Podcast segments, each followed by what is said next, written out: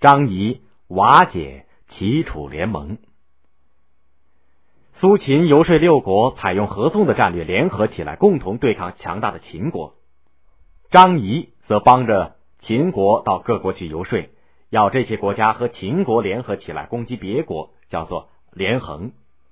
六国当中，齐国和楚国比较强大，两国结成了同盟，对付秦国的连横，这成了秦惠文王的一块心病。他千方百计的想破坏。齐楚两国的关系，以便使秦国渔翁得利。相国张仪了解秦惠文王的心思，对他说：“大王请放心，我有把握叫齐楚两国反目成仇。”秦惠文王便派张仪到楚国去实施离间计划。张仪先用重金买通了楚怀王身边的宠臣晋上，然后才去拜见楚怀王。张仪对楚怀王说。现在天下虽然一分为七，但是能够成为大国的也只有楚国、齐国和秦国。秦王派我来贵国，就是为了我们两国之间修好。大王如果肯和齐国断绝来往，我国愿意把商于地方总共方圆六百里土地送给您，让我们两国世代结为友好邻邦。这商於之地原来是楚国的领土，被秦国夺去了几十年。听说现在能够恢复，楚怀王当然很高兴，就答应了张仪的条件。大臣们纷纷向楚怀王表示祝贺，只有大夫屈原皱着眉头说：“我看这未必是好事，不要高兴的太早。”楚怀王板着脸问：“我们不费一兵一卒，白白得到六百里地，为什么不是好事呢？”屈原回答。现在秦国这样看重楚国，是因为我国和齐国结成了联盟。如果我国和齐国断交，有事就孤立无援，秦国还会把我们放在眼里吗？楚怀王说：“不要管这么多，我们先把六百里土地拿来再说。”啊。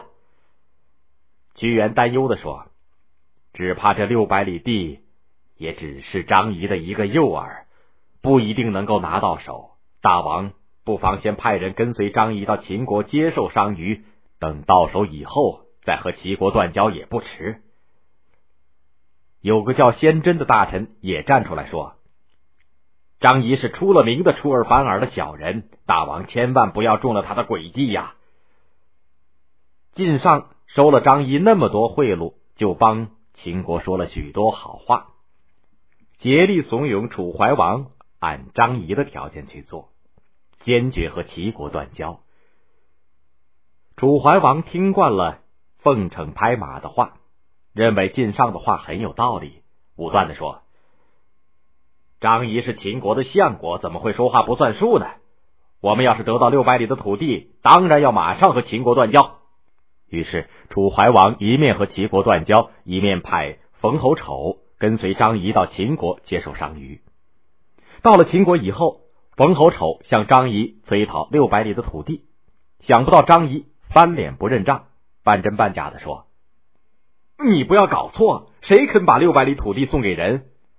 我是把秦王赏给我的六里地送给楚王，这是我自己的封地。”冯侯丑强忍着怒气，郑重其事的对张仪说：“我奉楚王之命来贵国接受商於之地六百里，而不是相国所说的六里。”张仪把眼珠一翻，冷冷的说道：“大概是楚王听错了吧？秦国的土地都是祖先恩德传下来的，怎么可以送给人呢？”冯侯丑发觉大事不妙，连夜动身往回赶。楚怀王听了冯侯丑的报告，气得差点吐血，大骂张仪是个反复无常的小人。接着，他又气急败坏的下令发兵十万攻打秦国，要用武力夺回商於六百里的土地。陈真连忙劝阻说：“现在我国已经和齐国断交，如今孤军去攻打秦国，一定不能够取胜，还是从长计议好。”楚怀王刚愎自用，哪里肯听得进去？结果楚军损兵折将，一败涂地，不仅没有夺回商於，还失去了汉中六百里的土地，楚国大伤元气。楚怀王只得忍气吞声，向秦国求和。此后，张仪又先后到齐、赵、燕等国，说服这些诸侯联横亲秦。